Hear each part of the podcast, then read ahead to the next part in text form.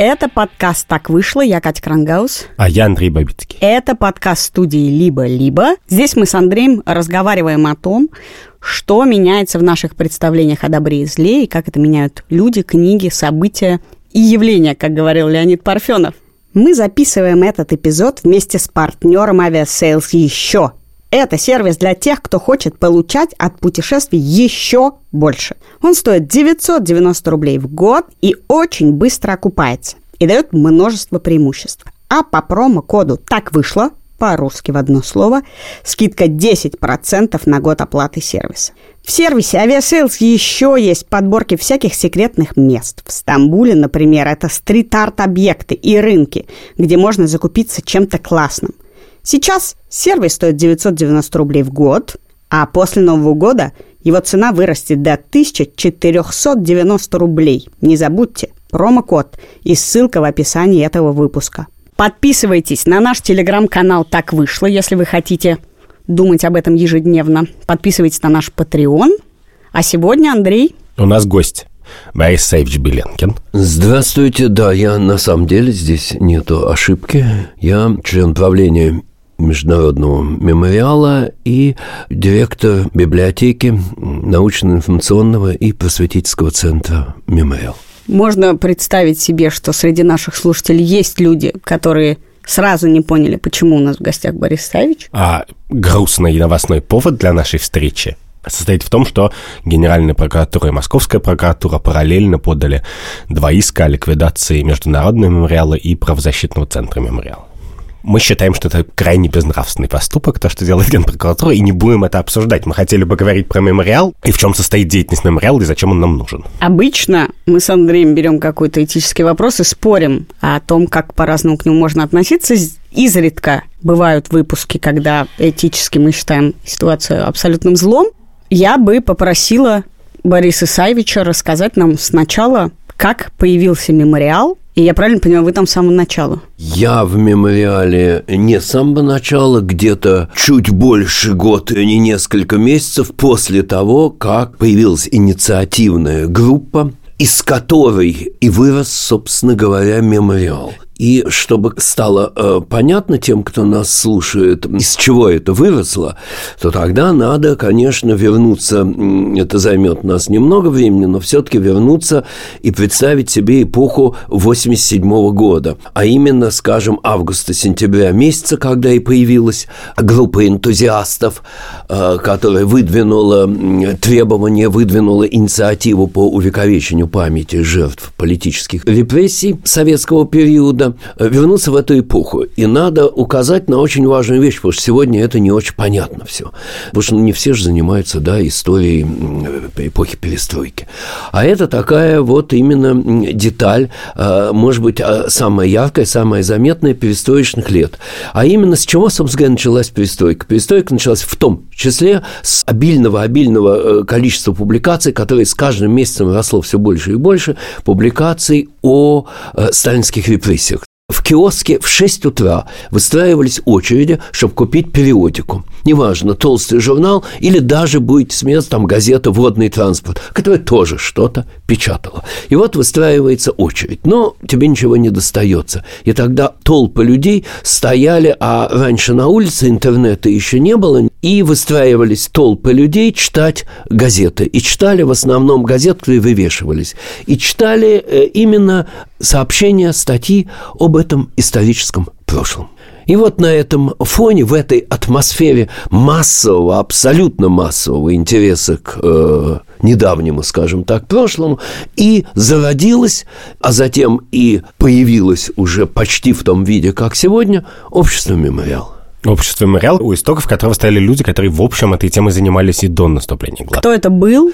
Это не были изначально профессиональные историки. Чтобы вам было понятно, э, с профессиональными историками было все довольно сложно, скажем так, вежливо говоря. Почему я вообще пришел в мемориал? Мемориал меня позвал Арсений Рогинский, будущий многолетний председатель мемориала. Он меня позвал в мемориал. Почему позвал? Потому что я интересовался, какие-то интересы у меня были что-то по истории большевиков по 17 году, что неизбежно было, конечно, связано с историей политических репрессий. Когда в перестройку можно было что-то писать, публиковать, я что-то написал, опубликовал, опубликовался в «Огоньке», опубликовался в «Знании и сила». Э, и помню, пришел э, в издательство в «Политиздат». Там была замечательная редакторша, которая мне сразу же сказала, это был год 90-й уже. Она сказала, знаете, Борис Саевич, э, отдайте-ка, напишите вы для нас, там, для серии «Пламенные революционеры», вот такую-то книгу про такого-то репрессированного революционера. Я так удивился, в архивах я не работал к тому времени, это было до 89 -го года исключено. Ну, я дилетант, да, я не филолог, там заканчивал филфак, но вас же столько авторов, говорит, столько исследователей, и что мне? Он говорит, понимаете, Борис Исаевич, ну, историки, это не поэты, говорит, э, не писатели, не романисты, они в стол не пишут, они не могут открыть стол и достать что-то готовое тихонько. Они пишут вот на потребу. А об этом никто из них не писал. Не было ничего. То есть об историках говорить не э, приходится. И, э, собственно говоря, вначале это были энтузиасты. Это были энтузиасты, это вне зависимости биологи, химики, кто угодно, филологи, э, которые вот образовали эту группу энтузиастов, к которой уже чуть позже пришли и историки такие, как Арсений Рогинский или Никита Петров, но э, тоже Никита Петров, кто он ведь не, не заканчивал советского исторического вуза.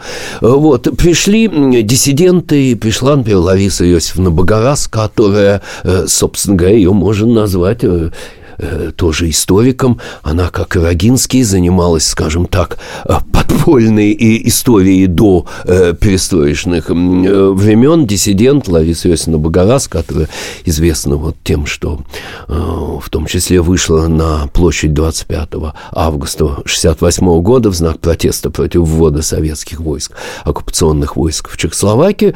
И вот такие люди пришли ну, чуть позже. Это был Андрей Дмитриевич Сахаров, естественно. Это было первый председатель мемориала, да, но это было уже э, не, не 87 год, это было ближе э, весна или уже лето 88 -го года.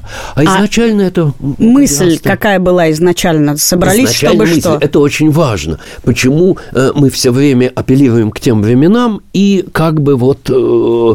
И, и вы спрашиваете об этом.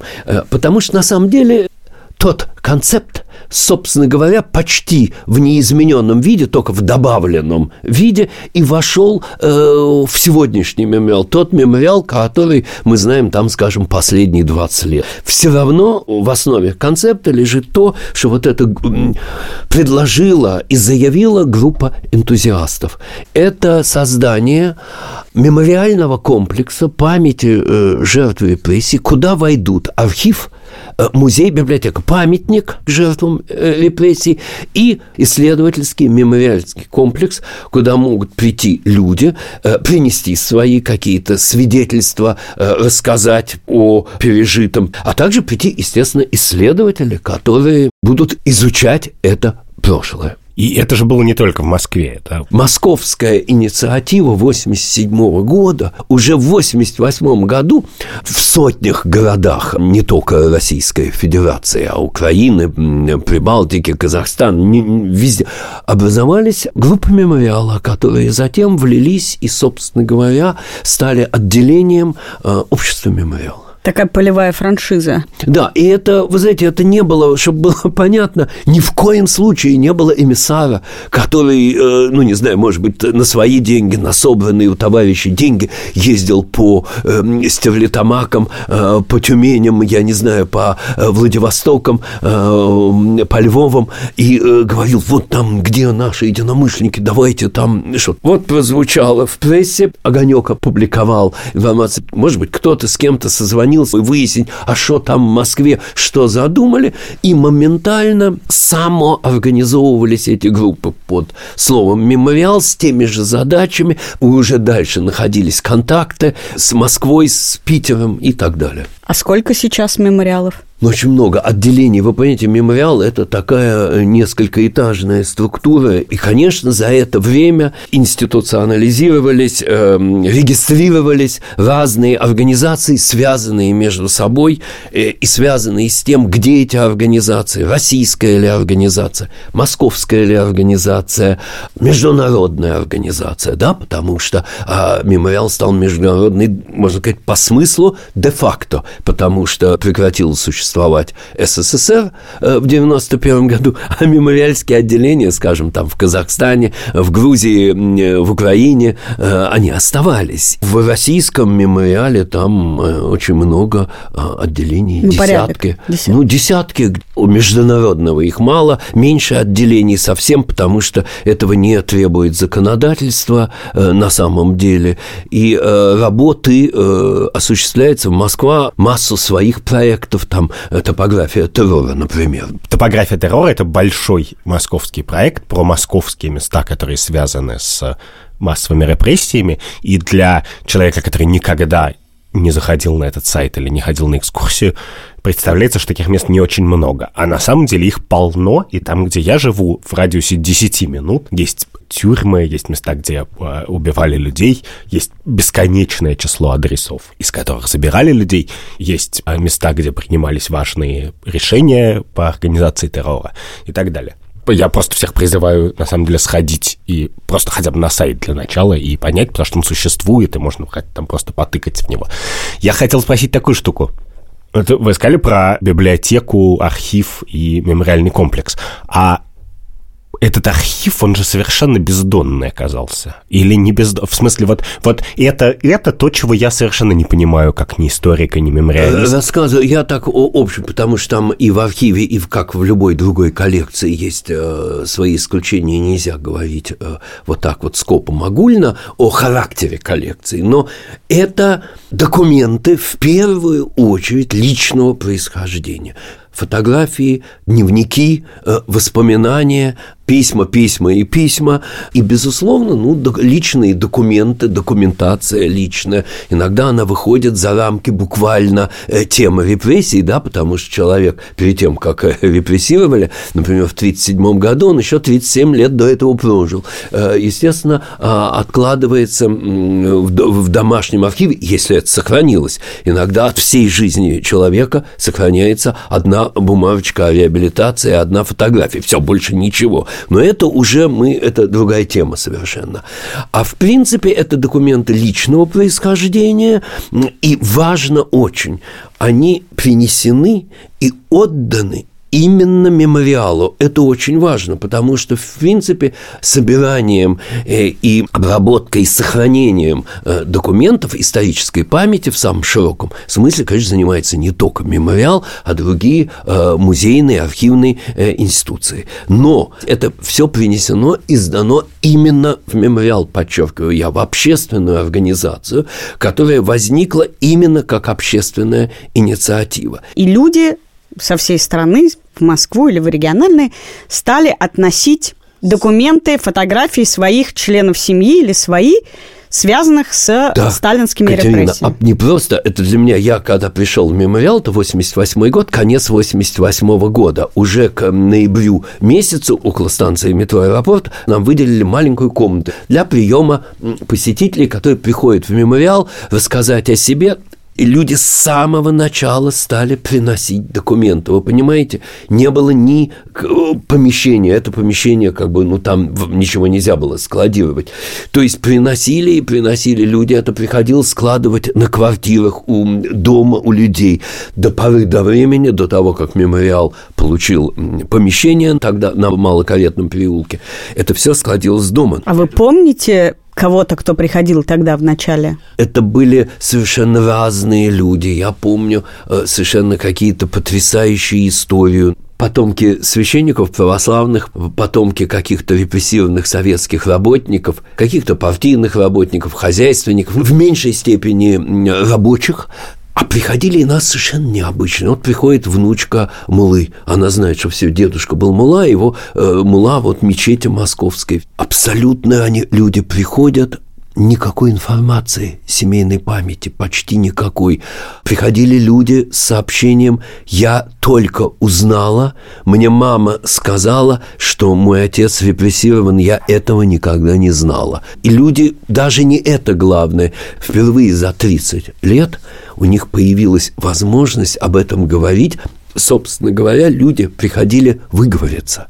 Эти потрясающие истории типа э, сына белогвардейского офицера, который э, воевал в Северной армии в Архангельске и где-то в условном городе Шинкурске – все полтора года службы в армии, ну, его призвали, он оказался в зоне действия Белой армии, вот он сидел. Он говорит, полтора года на какой-то вышке, где надо было наблюдать, играл в проферанс.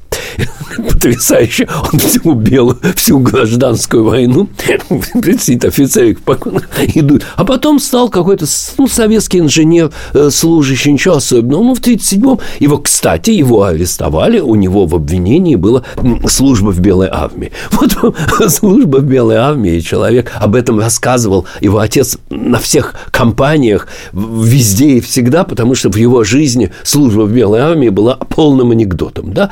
И вот человек приходит, конечно, это интересный, потрясающий рассказ, но главное, люди приходили выговориться, и я, моя функция была, и всех дежурных, это, собственно говоря, служба психологической поддержки. Мы выслушивали часами рассказы, рассказ длится мог от 10 минут до двух часов. Но ты понимал, что человек приходит выговориться. Это было 30-летнее молчание.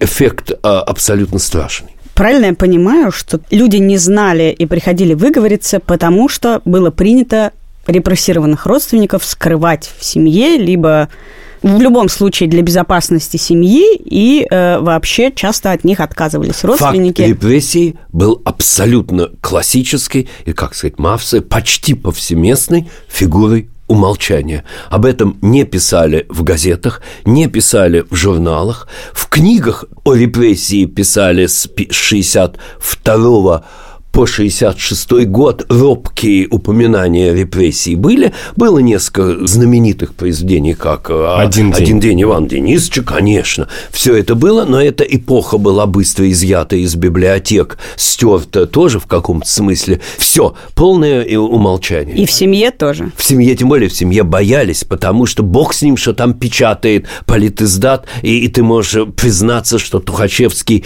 не ислел после 1936 года, не испарился в никуда. Ну вот, был в 1936 году, принимал парад на Красной площади, а сегодня память о Тухачевском бьется в сердцах советских людей. Вот так писалось. Это было ну, как бы массовой не, смерти не было. Тут я просто еще хочу, поскольку я не знаю, кто слушает наш подкаст, я не знаю, насколько кто в курсе этой хронологии, но я быстро скажу, что во-первых, это, конечно, не сталинский репрессия, а большевистский террор, который начался в конце 17 года и длился до 53-го. И, соответственно, с 30-х годов, когда он стал по-настоящему массовым и затронул много миллионов людей, которые либо были расстреляны, либо уехали в лагеря. Соответственно, у многих, многих, многих миллионов родственников появилось э, знание, что с их близким родственником что-то случилось. А потом значит, террор закончился смертью Сталина, и в 1956 году он был не публично, а на большой партийной конференции осужден партийной верхушкой, и этот партийный доклад читали многие люди в стране, но он не был опубликован.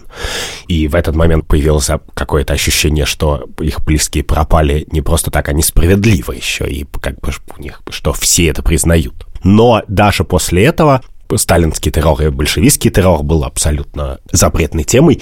Все главные книжки, которые выходили, выходили э, либо на Западе, либо лежали в рукописях. Самая главная книжка, видимо, на это написано «Архипелаг ГУЛАГ», вышла в 1974 году. И ее никто не читал. Вот у меня даже был вопрос, а много ли людей в Советском Союзе читал «Архипелаг ГУЛАГ» или, я не знаю, или... Ну, конечно, нет. Ну, безусловно, нет. Это было, ну, исчислить людей. Тут мы вторгаемся в область статистика э, и как это социология самиздата, ну или там издата, назовем это для простоты самиздатом, но сюда же включаем книги, конечно, изданные за рубежом и попавшие как-то сюда, и тут размножавшиеся всеми доступными способами, фото, фотоспособом, уже появившимися ксероксами, да хоть от руки переписывалось. Э, самоздат – это абсолютно э, термин, который включает в себя массу предметов, скажем так. Самоздатом могли быть самоздатский способ относиться к распространению запрещенной музыки. Да? Рок на костях, пластинки с западной музыкой, которые были запрещены там для исполнения и так далее, нигде не продавались массовым тиражом. На костях? Э, это рок было на костях, потому... да, это рок на костях. Дело все в том, что были аппараты такие, э, они были условно частные, но разрешены государством, аппараты для так называемой звукозаписи. Да, пластинки, их записывалось на таком же материале в медицинских учреждениях распечатывали рентгеновские снимки. Это не винил, э, но вот, можно сказать, тип, вот есть винил, э, винил это пластинки, а это вот чуть-чуть другой носитель. И вот э, были аппараты, которые на этот носитель. На самом деле, бедная советская власть предполагала, что это будут записывать люди и дарить друг другу подмосковные вечера, петь устные письма. Дорогая Катя, я вас люблю, вы замечательные замечательное, поздравляем вас там с Андреем с днем рождения. Не знаете, что такое. И вот это звуковое письмо, да. Ну, естественно, это быстро стало подпольным бизнесом абсолютно. И совершенно массовым, конечно, там записывалось джаз, рок-н-ролл, все, что было э, в Советском Союзе, не камильфо. И э, это я только сказал, именно обычно про это забывают. А, конечно, самый мейнстрим э, самоиздата мы можем вспомнить все. Да, фото самоиздат, даже э, фотографии на лобовом стекле числе у дальнобойщиков с товарищем Сталиным, это классический самоиздат. Слепые глухонемые, которые ходили по поездам и продавали календари э, с молитвами и с текстами псалмов, это тот же самоиздат, да, абсолютный. Но, естественно, мейнстримом был машинописный самоиздат. Безусловно, этот самоиздат, он на самом деле самоиздатом-то по факту появился э, задолго до эпохи, о которой мы говорим, там 60-е, 70-е, 50-е годы. 80-е появился, он был точно таким же самоиздатом, с точно такой же ментальностью распространения в 20-е годы. Он, на самом деле был, ну, мы о нем плохо знаем, это другой разговор. А в те годы все перепечатывалось на машинке, да, и знаменитый анекдот, мальчик в девятом классе изучает «Войну и мир», бабушка его ночами что-то печатает, да, ее спрашивает э, подружки, что ты всеми ночами за пишущей машинкой? Это, говорит, я внучку «Войну и мир» перепечатываю на машинке. Говорит, а зачем? Он говорит, а он иначе читать не будет. Вот. И вот это сила самоздата, понимаете, абсолютная. Поэтому самоздат заполонил. Это Гумилев, Цветаева, Солженицын, Ахматова, Иосиф Бродский, э, руководство по занятию йогой. То есть люди жили в параллельном мире культуры, истории, э, быта, обихода бытового.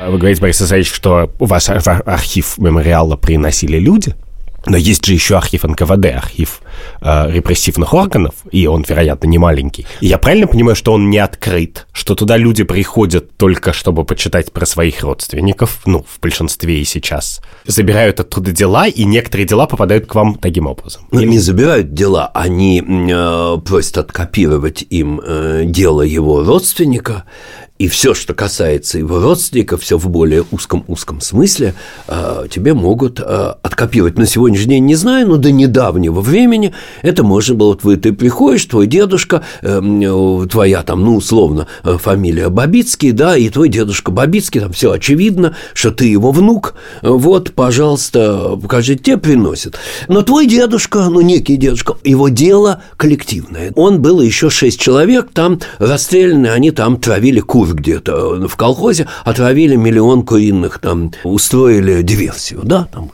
фигня какая-то.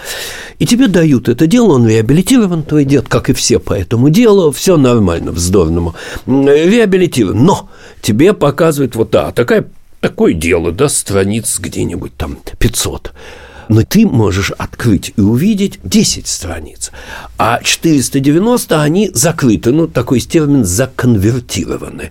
Это одевается конверт на блок страниц, и прошивается, например, степлером. Открыть ты технически. Почему?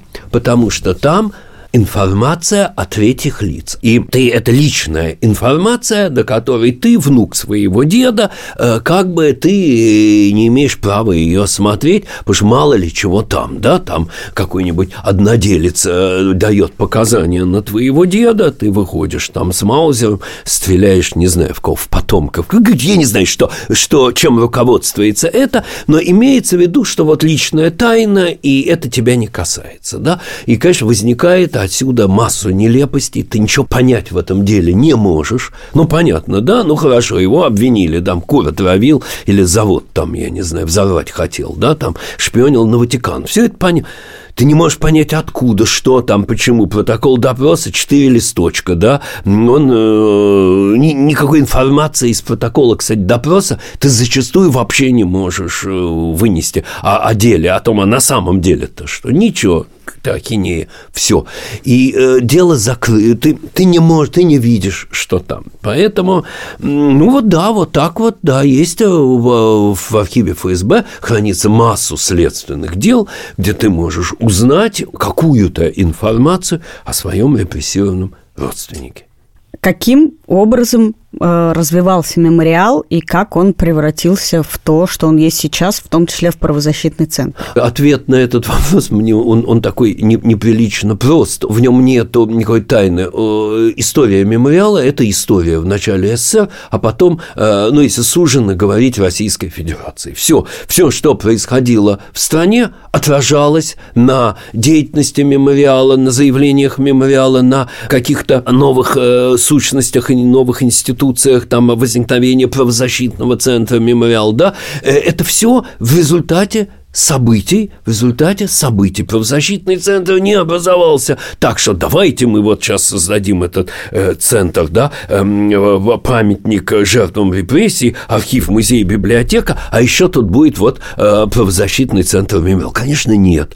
Просто когда э, СССР начал распадаться, начал э, умирать, он, к сожалению, сопровождался э, конфликтами, э, конфликтами, вооруженными конфликтами. Это Карабах, это э, Таджи, Киргизия, Узбекистан, Ош. да, Ош, это Приднестровье, естественно, которые сопровождались человеческими жертвами, кровью. И главное, массовым нарушением прав человека. И с этим что-то надо было делать. Вот есть страна, вроде бы, да, такая мощная СССР со своей полицией, армией, с гуманитарными э, институтами, институциями, выполняющими гуманитарные миссии, там, я не знаю, чего угодно.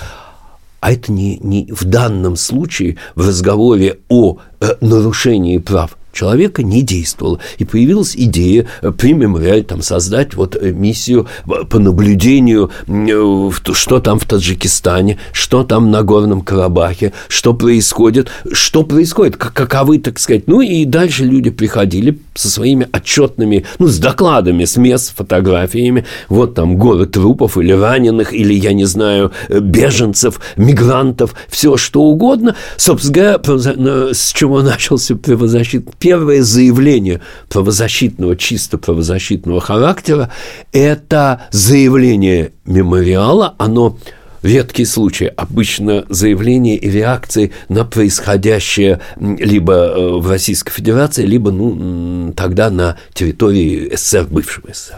А это заявление на события на площади Тяньаньмэнь э, в Пекине 89 э, год.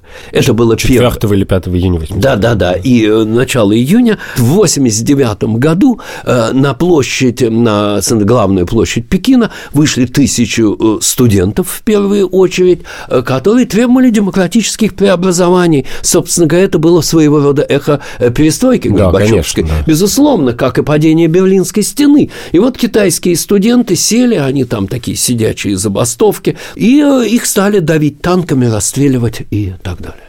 Если сейчас попытаться разглядеть архив, то какую часть из него занимает э, советская история, а какую часть уже занимает история э, после 90-х России, э, бывших стран СССР, Чечня, вот это все, это, это какую часть... Знаете, что нет, дело все в том, что там Чечня, постсоветская, то, что касается прав человека, это относится э, к епархии, скажем так, правозащитного центра. Это отдельный архив. Мемориал. Ну да, они отдельно, потому что они э, занимаются своей особой, ну, можно сказать, профессиональной работой, потому что, например, там Олег Петрович Орлов, да, сейчас э, находится в Ингушетии, да, где там проходят суды и так далее. Что касается архива, э, дальше, например, перестройка, да, ведь жизнь не закончилась там э, в перестроечные годы. Здесь я могу э, странную такую вещь сказать, этот а, даже не архив, а эта коллекция находится у меня, у меня в смысле в библиотеке мемориала. У нас есть целый фонд, целая коллекция, это коллекция современной политической э, документации, где э, не в основу, но основной блок этой коллекции, это переданное нам в дар потрясающая совершенно коллекция. Она раньше называлась МБИО, затем Институт гуманитарно-политических исследований, который руководил и, и руководит э, Вячеслав э, Игрунов, бывший депутат Госдумы, Яблочник. Вот это было такое в конце 80-х годов некое институция МБИО – это Московское бюро э, информационного обмена. Там собралось огромное количество газет, периодических изданий, э, листовок, э, плакатов, просто документов, фотографий эпохи перестройки, ну, и начала 90-х годов. Это огромные там документы протопартии, которые потом в будущем будут политические партии, общественных движений, экологических, национальных, каких угодно. В самом архиве из политических репрессий, да, назовем так, истории политических репрессий э, в нашем архиве, там условных два блока. Это один блок, это э, репрессии до 1953 э, года, и репрессии после. То, что мы назовем историей инакомыслия, да, история диссидентского движения и история, связанная с этой эпохой. Я еще просто, поскольку мы уже упомянули Чечню, я хочу сказать, потому что я опять же не знаю, насколько это понятно, что мало того, что большевистские репрессии коснулись миллионов людей непосредственным образом, но для некоторых народов они просто коснулись буквально каждого человека. Потому что чеченцев, балкарцев, крымских татар целиком, как народ, просто в 1944 году брали и выселяли за тысячи километров и огромная часть из них погибла, и для каждого из них, для буквально каждого чеченца сталинские репрессии – это буквально семейная история. Вот это очень важно, Андрей, спасибо, что ты сказал, потому что это отчасти ответ на часто задаваемый недоуменный вопрос. Ну хорошо, вот вы там историко-просветительская, у вас архив, э, музей, э, библиотека, отлично, все хорошо. Есть правозащитный центр. А что вы вместе? Ну а что вы, ну как бы, те своим делом занимаются, а вы своим делом занимаетесь. А вот на примере той же Чечни или крымских татар или э, карачаевцев и так далее вовсе нет. Потому что оказывается, что то, что происходит сегодня, в том числе имеет просто такую прямую дорожку к тому, что было э, в совсем недавнем прошлом. И как бы вот вам э, связь, и, условно говоря, ответа на вопрос э, поиски Э, причин, почему, что так вот сегодня, почему так Чечня себя повела и что она захотела в начале 90-х. Или что там с Прибалтикой, да? Почему Прибалтика с таким стремительным, как говорится, домкратом помчалась вон из СССР простите, и началась вот эта актуальная работа и что-то там поле для работы правозащитников. А простите меня, это история э, репрессий в той же Прибалтики, советских репрессий, да, мы это там, все это прекрасно понимаем. И это, конечно, вот вам связь актуальной правозащиты и, и истории. И к чем мы э, больше жили, живем. В 90-е годы нам было довольно трудно, мы даже специально собирались, у нас были такие, ну, не тренинги, а как это правильно сказать, ну, мозговые штурмы.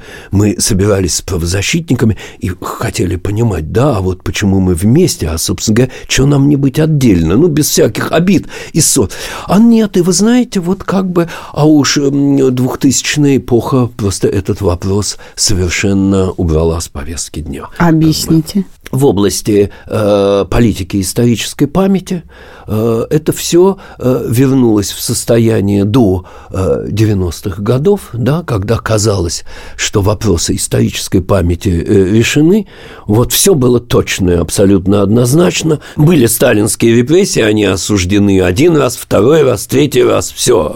Вот. Но в 2000-е годы оказалось, что нет, все возвращается как бы чуть-чуть, ну, не на круге своя, да, то вернуть э, Дзержинского надо, да, в 90-е годы, если бы вам сказали, что памятник Дзержинского надо вернуть на Лубянскую площадь, вы повертели бы у виска рукой и э, сказали, ну, вот несчастный городской сумасшедший. Тогда много ходило городских сумасшедших, которые требовали все что угодно, но это было нормально, ходит. А то, что это будут требовать какие-то депутаты, какие-то лидеры, какие-то знаковые фигуры будут требовать возвращения и возвращаются бюсты Сталина и, и так далее, это было все немыслимо. И когда это все стало возвращаться, и возвращаться стали одновременно на фоне всего этого массовые нарушения прав человека, стали появляться снова политзаключенные, да, то вот эта вот история диссидентского движения, да, история изучения того периода, отношения к тому периоду, естественно, тут же э, перешло в мир актуальный, к сожалению. Кажется, что последние несколько лет мемориал все время то так прищучит, то так прижучит все время. Какие вообще были отношения за эти 30 лет у мемориала с властью? как они менялись?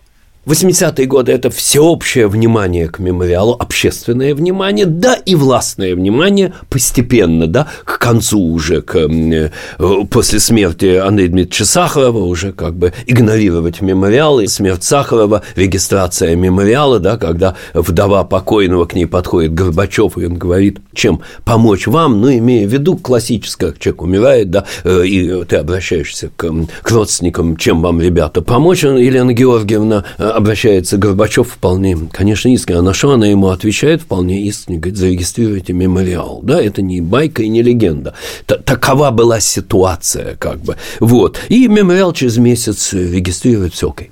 Э, в январе 90-го. И, понимаете, в 90-е годы, значит, практически власть мемориалом, вот ельцинская власть, не интересовалась. Скорее всего, речь шла о некоем игнорировании, поскольку у властей были, конечно, глобально, они, их интересы были совершенно в другой области. Тоже вполне понятные, да, нам.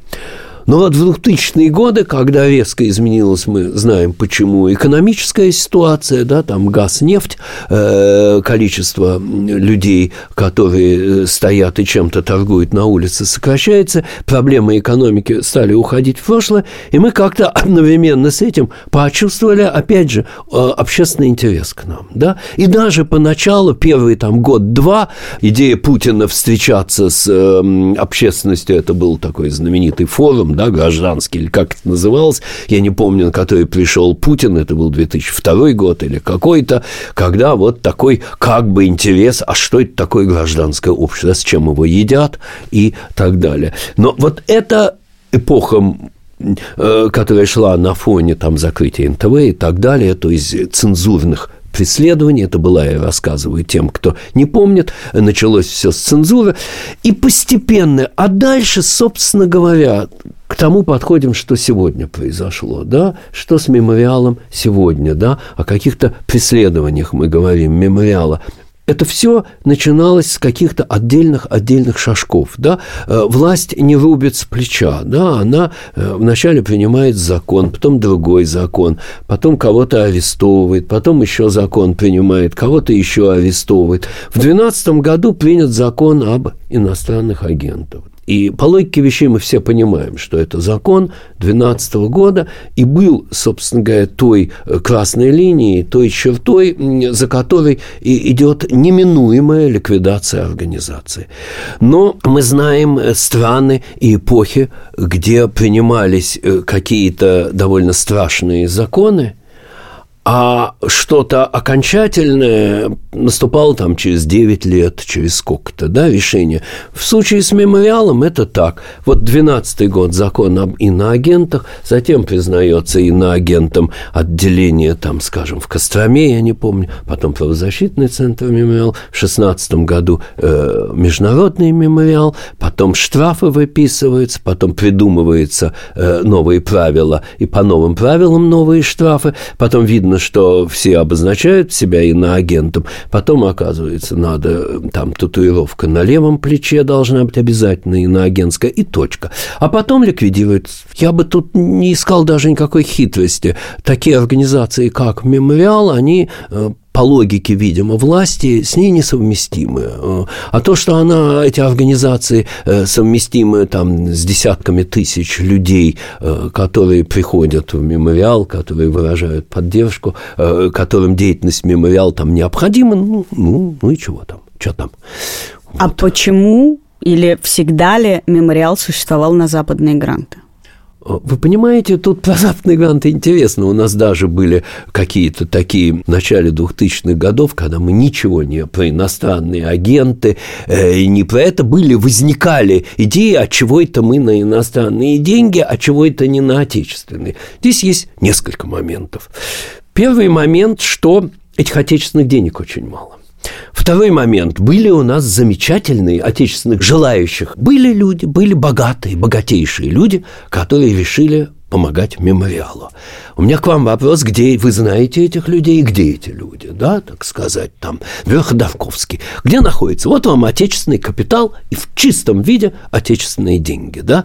Да, нам помогают, продолжают помогать, э, они не могут э, финансировать всю физически нашу деятельность, но это не только э, деньги зарубежные, это одна сторона вопроса, так сказать, нам, извините меня, мы получали наравне не так давно еще гранты правительственные. Но дальше другая совершенно вещь. А хочет ли мемориал отказываться? И правильно ли отказываться от зарубежной помощи? Мемориал, который считает, что та история, которой он занимается, и те проблемы исторические и актуальные проблемы, которыми он занимается, находятся в поле общей истории с европейскими странами. Это абсолютно общее историческое пространство. Уж точно, если говорить с начала э, календарного 20 века, там, с Первой мировой войны, все, что дальше идет после Первой мировой войны до сегодняшнего дня, ну или, чтобы не так грубо не говорить, до э, распада СССР, до прекращения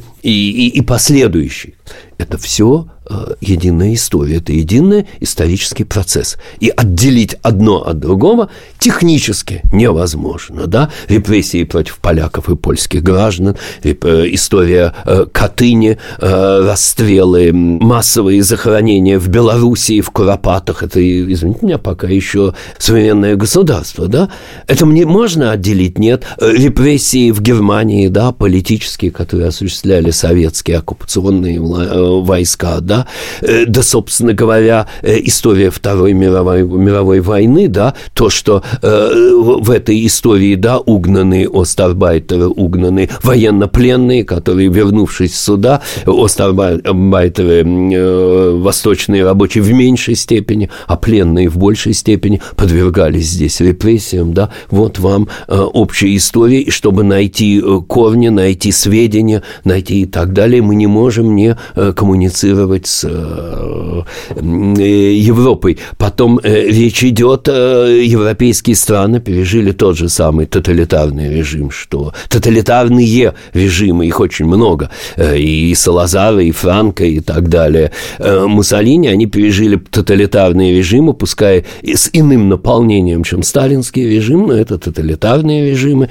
и бесспорные. И поэтому, собственно говоря, имеющие массу Э, общих признаков.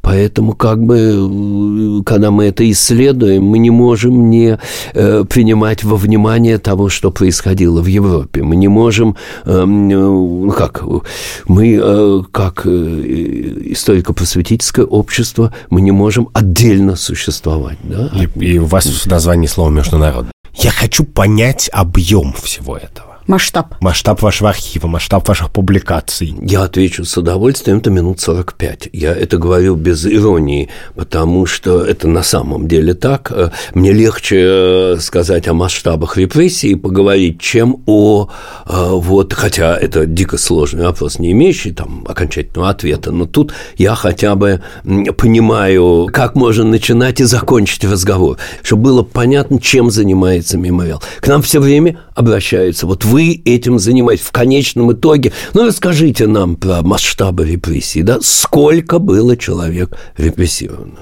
И вот тут э, очень важный да, такой момент, чтобы понимать именно мемориал, эм, понимать тех людей и тех историков, кто работал, э, как Арсений э, Борисович Рогинский работал, ушел из жизни и работает в мемориале. Почему мемориал – не дает окончательных ответов, сколько э, человек было репрессировано. Если в журналистике, да, в таком в самом широком смысле журналистики, принято говорить, вот миллионы, там, 12 миллионов, 50 миллионов, 10 миллионов, 12 миллионов, за которыми, ну, ну да, вот за этим, но за этими цифрами, к сожалению, это не, я не обвиняю в этом ни журналистов, никого, э, не стоят э, люди. Я это не демагогия, люди стоят. Люди, то есть конкретно один, два, Иванов, Петров, Сидоров, там, Кацман, Махмудов и так далее. Вот, вот люди, да, вот они стоят. Почему это важно? Потому что на сегодняшний день мы не можем точно подсчитать годы большого террора. Вроде бы там документы документы есть, все это есть, отчеты есть. С 53 -го года, там Сталин умер, уже шли эти цифры в Политбюро уж к 20-му съезду. Все-все-все, они...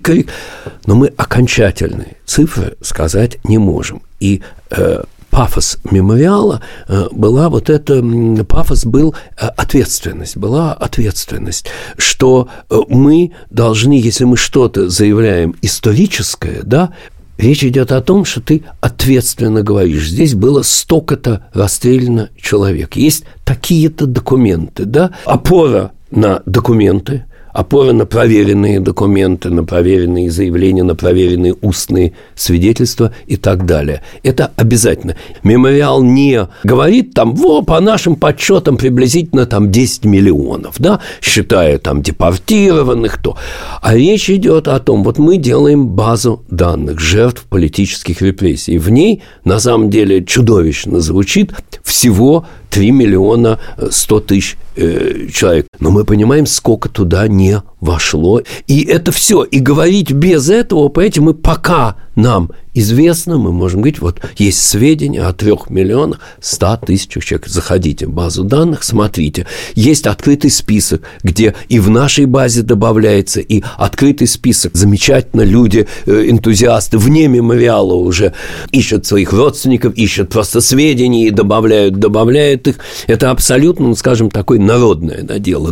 Но вот для меня всегда как раз было важен тот вопрос, который Андрей задает, потому что, с одной стороны, мемориал занимается чем-то дико важным, я это знаю, но в вопросах донесения этого до массового э, жителя нашей страны мне всегда казалось, что почему-то люди не понимают, что такое мемориал, не понимают, чем он занимается. Есть самое известное, а на самом деле, я думаю, что очень узкому кругу известная акция «Возвращение имен». Это, на мой взгляд, самое такое публично заметное ежегодное мероприятие, когда 29 октября каждого года на Лубянке выстраивается очередь, люди получают бумажку, на бумажке три имени, люди стоят в эту очередь целый день, они подходят к микрофону и читают три имени трех людей, э, расстрелянных в 1937 году. Это длится много лет, и это еще все еще список людей 1937 года. Все-таки можно как-то попробовать сейчас, не за 45 минут, может быть поверхностно, может быть по пальцам, перечислить, что мы потеряем, если в конце ноября будет ликвидирован мемориал.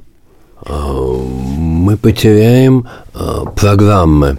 Одну мы топография террора, Москву мы слышали. Мы потеряем программу возвращение имен. Это не просто 29 числа люди берут в руку кусок бумаги, на которой напечатано там одно или несколько имен. Это практически акция возвращение имен кончается сегодня, да, вот сегодня она закончилась, а на следующий день начинается, услуга, подготовка следующей акции. Это огромная работа, а мемориал каждодневный, это реально каждодневный, это семинары, э, конференции, э, круглые столы, каждую неделю там документальное кино, изредка какие-то художественные фильмы. Это презентации, это какие-то школы, это безусловно, отдельно выставочная работа. Вот с первого дня э, мы в одиннадцатом году в мемориал, э, в новое здание въехали. Почему это очень важный рубеж? Как раз ровно 10 лет сейчас в сентябре исполнилось. Потому что мы смогли использовать наши фонды уже в широкую для просветительской деятельности. А вот вам выставки. И это очень важно, потому что выставки сменяются, а выставки – это люди, которые приходят к нам. И именно поэтому, начиная с 2011 года, приток к нам людей, приходит молодежь. Собственно говоря, сегодня мемориал, московский мемориал, это в первую очередь молодые люди. Ну, молодые люди там возраста там до, от 20 до 45 лет, то есть это другие поколения. И это потрясающе. Вот сейчас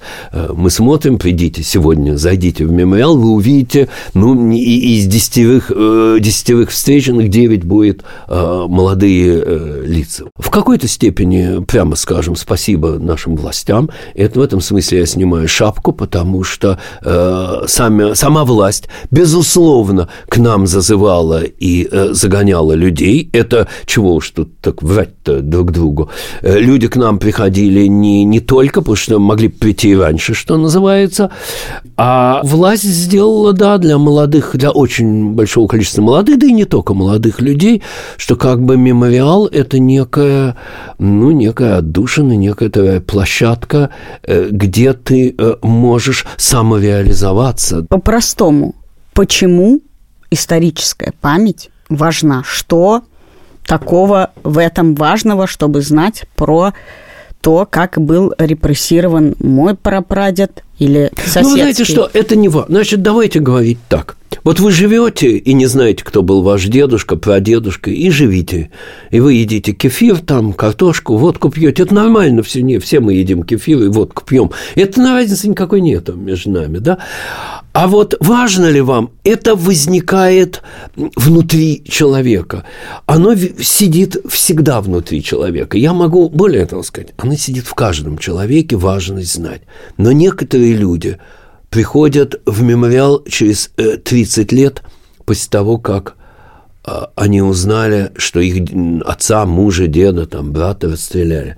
И вот проходит 30 лет, и внутри сидящая вот эта вот память ее как бы нет, но она сидит, и он приходит в мемориал, зачем-то приходит в мемориал, да, в эту восьмиметровую комнатку приемов 1989 года, рассказать, э, выплакаться, признаться, я не знаю, узнать, разные абсолютно, он туда приходит. Почему через 30 лет? А сейчас? Вот ну, еще 30 лет прошло. Сейчас почему это важно? Ну, наверное, потому что... Мне трудно ответить на этот вопрос. Но я бы мог сказать, но это глупостью звучит, а потому что есть интернет. Это звучит идиотски абсолютно. Но потому что на него а, а, из разных точек, да, из разных э, канделябров э, э, сыпется информация, даже которую он не хочет видеть. Ну, не надо ему это, эти репрессии, этот мемориал. А тут дуть так спокойно, и 10 миллионов э, смотрят передачу Дудя, понимаете, и все. И точка на этом. 10 миллионов вот э, сами себя взяли за шкирку и послушали там про Магадан. Вот прошу. Замечательно. Нет, тут снимаю шляпу. Тут в этом смысле, может быть, сделал больше, чем мемориал Закрута. Вот он взял и на самом деле, и у любой, да и у вашего, может быть, подкаста, может быть, подкастов э, подобные задачи. Да, люди никогда а вдруг вот услышали и узнали. Это нормально таких возможностей до 89 года не было близко к тому, что сегодня охватывает интернет даже людей, которым плевать на мемориал и так далее. Вот. Скажите, а архив, который люди принесли и дали мемориалу, что с ним что с ним случится, если вас... Ну, случится, понимаете, как? Это сложность. Там сложность не в архиве, собственно говоря, а сложность в помещении. Потому что процесс сейчас идет э, разговор о ликвидации мемориала. Мы не знаем, с какой целью инициировала власть все, что сейчас э, происходит. Да? Э, инициировала, инициирован вот этот последний аккорд да, с подачей и иска прокуратуры, генпрокуратуры и московской прокуратуры в своей инстанции, да, в Мосгорсуд и, и Верховный суд, мы не знаем, э, как бы, почему именно 8 числа э, это было подано. Мы не знаем, понимаете, какая вещь и какова цель всего этого – уничтожить все, уничтожить коллекции, которые на самом-то деле собраны не международным мемориалом, а московскими организациями. Там Московский мемориал, научно-информационный просветительский центр, мемориал, кстати, исполнительным директором которого я являюсь, да, и, и, и на самом деле я являюсь еще и э, директором, заведующим библиотекой. У меня все книги, понимаете, все мое собрание – это НИПЦ, научно-информационный, это не международный мемориал. Это, понимаете, Боря, это да? все оцифровано? Очень большая часть оцифрована. К сожалению, конечно, мы не успели все, могу сказать, сразу же 26 э, числа э, приходите, я буду представлять вот коллекцию как раз современной политической документации, э, куда еще буду сейчас приглашать людей. Конечно, настроение совершенно другое, потому что мы закончили первый этап такой очень большой проекта оцифровки и описания. Описали мы, дай бог, одну треть, но и это одна треть огромная, 50 тысяч листов, оцифрованных 50 тысяч листов, в основном, конечно, периодики и уже документов каких-то, и мы это представим 26 числа. А 25-го будет а 25 суд, заседание да. суда. Это международный мемориал, а правозащитный центр 23 Известны ли случаи, когда память, когда куски истории можно прям уничтожить? И все документы по нему... Да, по... конечно. История такая практика передачи условной передачи одного собрания в другое, это, как правило, э, смерть, частичная смерть или полное растворение этого э, собрания. Потому что сегодня это э, вот передается куда-то. Что значит передается? Это надо заново описывать. Это надо понимать, а, а твое это или нет. А тут масса вообще того, чего моему новому хозяину не надо. А завтра меня нового, хорошего, розового, пушистого хозяина увольняют, приходит другая команда, которая переформатирует смыслы и принципы, да, и вообще вот этот, этот мемориальский в данном случае хозяйство нафиг уже не будет никому, на, и будет отправлено либо на склад, либо раздербанено. Это же, это, как правило, таков опыт. Одно дело, когда целым блоком, да, вот кладется в контейнеры, передается в архив, но это должно быть доступно. В мемориале это доступно. Э, даже если э, мемориалу этой коллекциям придется куда-то переехать, куда-то сжаться, э, ограничить, и, и как-то усло- будет сложности, ну, понимаете, да, с обработкой, все, но это, оно будет жить, эта коллекция, безусловно. Но, к сожалению, дальше будут трудности. Нам надо будет искать помещение. Я помню, один из основателей, сооснователей мемориала, Арсений Рогинский, он в советские годы его он был историком, и его судили за подделку библиотечного читательского билета. И это дело было липовое, конечно, и, и, и его последняя речь на суде была посвящена не несправедливости дела, а она была посвящена трудностям работы историка в Советском Союзе, как сложно попасть в архивы. И в целом у нас как бы сложности продолжаются, кажется. Здравствуй, дедушка, Дед Мороз. Да, конечно, все вернулось.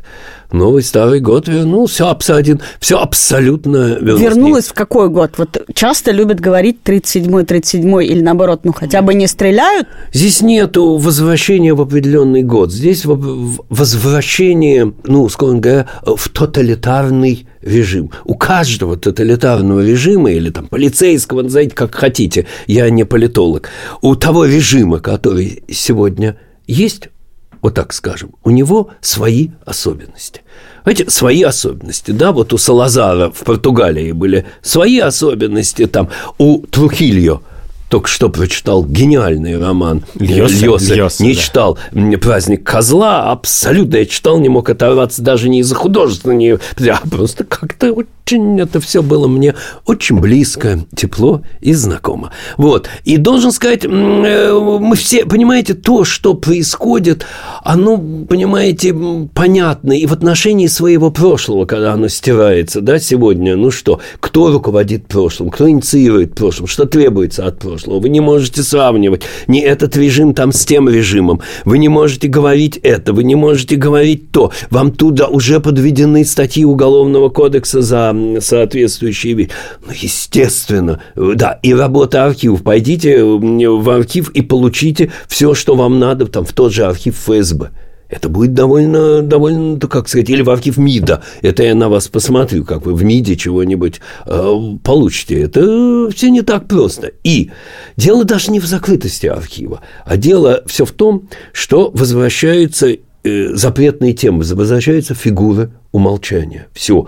Мы возвращаемся в ту эпоху, когда об этом не надо говорить, об этом нельзя говорить. Э, пакт Молотова-Риббентропа ни в коем случае, лично вас всех засажу, если вы что скажете, понимаете, да, вот как бы невозможно, это, это не... Вот, естественно, здесь все очень просто, пройдут годы, и обнаружится, что наиболее, конечно, потерпевший ну, в гуманитарной сфере, это будет историческая наука, где как, э, помните, вот я вам только рассказывал, когда мне предложили э, в политиздате э, написать книжечку, там в данном случае, ну, речь шла о таком большевике Шляпников. И он мне сказал, Борис Исаевич, вы все знаете про Шляпникова, ну, в архивах я не работал, ну, давайте книгу. Я говорю, как? А нету. И точно так же будет через десятилетия. У историков ничего не будет, и все надо писать заново. Мы окажемся опять в ситуации, когда историю надо опять дописывать, опять переписывать, то есть, а точнее выбрасывать просто. Вы же не можете говорить, так сказать, и понимаете, и, и выяснять там какие-то причины там первых месяцев или первого года Великой Отечественной войны. Это все табу. Это абсолютное табуирование. Ну, не только, не только. Я знаю, что э, в какой-то момент э, архипелаг ГУЛАГ включили в рекомендованный э, список литературы для школьной программы, и для этого сделали специальное издание, в котором, среди прочего, не было главы про власовцев. Да, это абсолютно. Кстати, я не знал. Да, да, да. Это была абсолютная фигура умолчания всегда. Безусловно. Я ходил на выставку в мемориал, пронзительную совершенно, которая называется «Материалы». И она представляет собой взгляд на женскую материальную культуру ГУЛАГа. Ну, на то, как женщины пытались сохранить свою женскость даже там, где... Нет, я, уже... мне кажется, что это... То есть ее можно по-разному читать, это как бы набор артефактов с историями, какие-то вышитые вещи, игрушки, шкатулки. Про некоторые из них известно, кто их сделал, но на подписи их нету, что выглядело, кстати, очень Я странно. согласен сказать, что это, конечно, очень сильное женское сохранить себя, сохранить свое, свое женское, сохранить, ну вот, э, кончил работать, кончил э, камыш собирать или там уголь грузить, а приходишь вечером и там из рыбьей кости начинаешь вышивать для там, неважно, для из того... рыбьей кости, это ладно, э, они делали из спичек иголки, из спичек. Обтирая их, обтирая их сначала об стенку, затачивая, а потом полируя с кусочком сахара. И эта деталь меня совершенно поразила, потому что Фантастика. сахар,